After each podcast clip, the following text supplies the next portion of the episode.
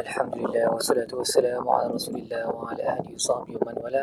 Insya-Allah dalam episod kali ini kita akan membincangkan tadabbur bagi muka surat 450 surah Saffat ayat 103 sehingga ayat 126. Baik, uh, bahagian awal muka surat ini adalah sambungan kisah Nabi Ibrahim uh, mendapat mimpi yang, ber- yang merupakan wahyu untuk menyembelih anaknya Nabi Ismail Ya, jadi Allah berkata falamma aslama wa tallahu lil jabin apabila apabila mereka berdua uh, menyerah uh, kepada perintah Allah dan Nabi Ibrahim letakkan anaknya di atas tanah uh, wa nadainahu ya ayya Ibrahim qad saddaqta ru'ya.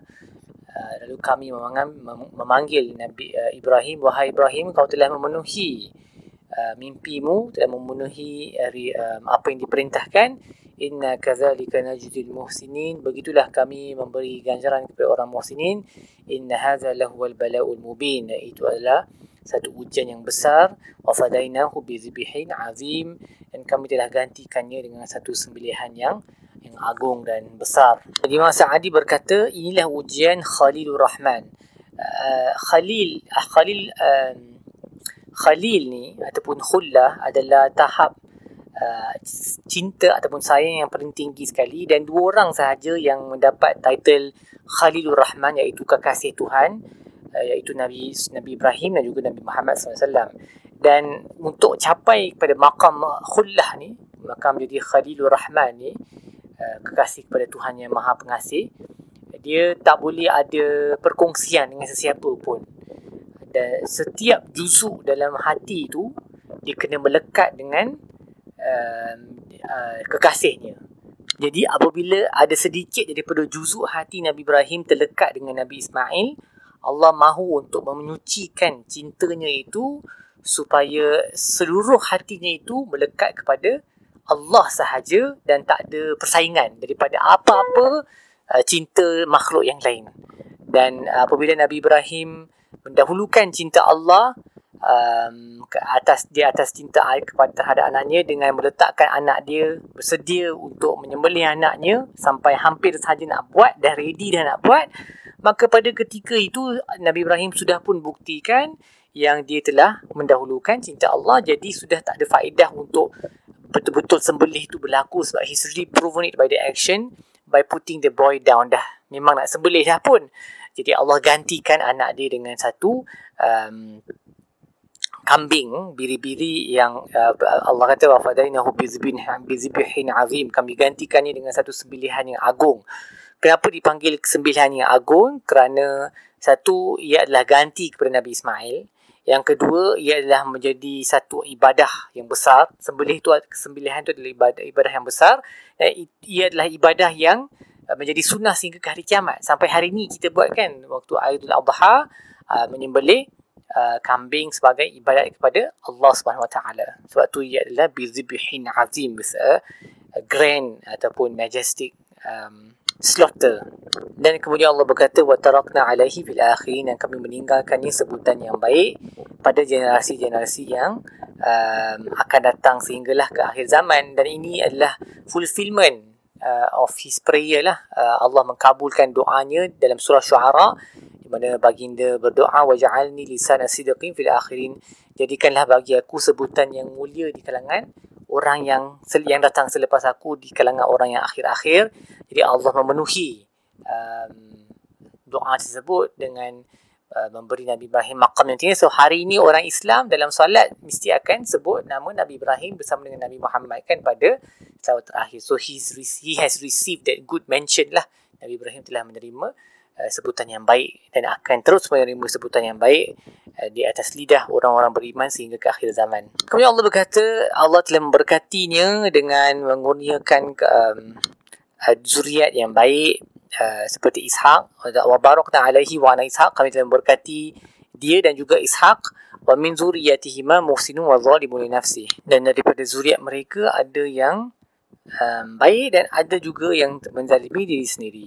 Ya, Ibn Ashur berkata ayat ini uh, menjadi dalil bahawa um, sama ada orang itu baik ataupun jahat, dia bukan kerana unsur ataupun genetik lah. Kalau kita boleh guna tafs, uh, apa terma yang lebih moden ni dia bukan uh, because of the make up of the person. Uh, dia maksudnya bukan kalau bapa tu jahat anak tu jahat anak tu pasti akan jadi jahat sebab anak tu datang daripada baka uh, bapa tu. Itu itu ayat ni menunjukkan that is not the case. Sebab Allah kata wa min zuriyatihim daripada um, zuriat kedua-dua nabi ni ada yang baik dan ada yang jahat. Maksudnya dia tak ada kaitan sama ada uh, fadilat seorang bapa tu uh, seorang yang bapa yang baik tak semestinya anak dia automatically akan jadi baik. Boleh jadi anak jadi jahat begitu jadi begitu juga bapa yang jahat boleh jadi anak dia jadi baik. And that is actually the case for Nabi Ibrahim kan? Nabi Ibrahim bapa dia penyembah berhala tapi anak dia jadi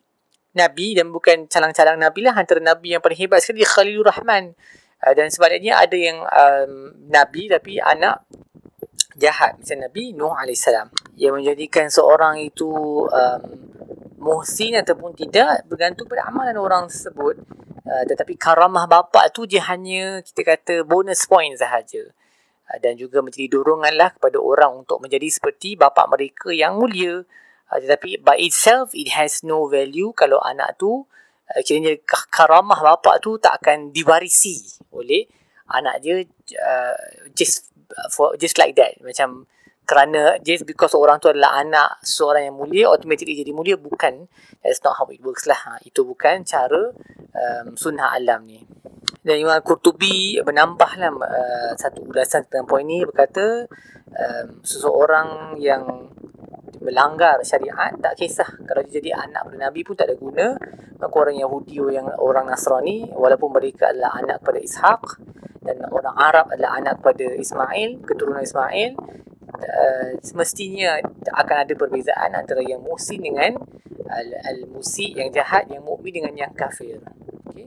So the, the keturunan tu doesn't really matter. Orang tu punya uh, keimanan dan amalan itu yang menentukan tahap kemudiannya. Kemudian baki muka surat ini Allah uh, menceritakan tentang um, Nabi Musa dengan Nabi Harun bagaimana Allah uh, mengurniakan uh, nikmatnya ke atas mereka dan menyelamat, menyelamatkan mereka dan kaum mereka daripada uh, bencana dan kejahatan Fir'aun dan memberi mereka, menunjukkan mereka jalan yang lurus dan mereka juga diberikan sebutan yang baik dalam kalangan generasi-generasi yang seterusnya. Salamun ala Musa wa Harun inna kazalika najzil muhsinin innahuma min ibadina al-mu'minin. Salam ke atas Musa dan Harun, begitulah kami memberi ganjaran kepada orang yang muhsinin dan kedua-dua mereka adalah daripada para kalangan hamba aku yang beriman. Kemudian Allah masuk kisah Nabi Ilyas pula. Um, pendek sahaja kisahnya apabila Nabi Ilyas menyuruh kaumnya um, bertakwa kepada Allah dan uh, tinggalkanlah memanggil Baal satu Tuhan yang mereka sembah um, dan menyekutukannya menyekutukannya dengan Allah Subhanahu Wa Taala sedangkan Allah la rabbakum wa rabb abaikum al-awwalin Tuhan Allah adalah Tuhan kamu dan Tuhan bapa-bapa kamu yang terdahulu. Baik, setakat itu saya terdahulu kita bagi muka surat ini. InsyaAllah kita akan sambung lagi episod yang lain. Wassalamualaikum warahmatullahi wabarakatuh. Muhammad wa ala alihi wa sallam. Alhamdulillah.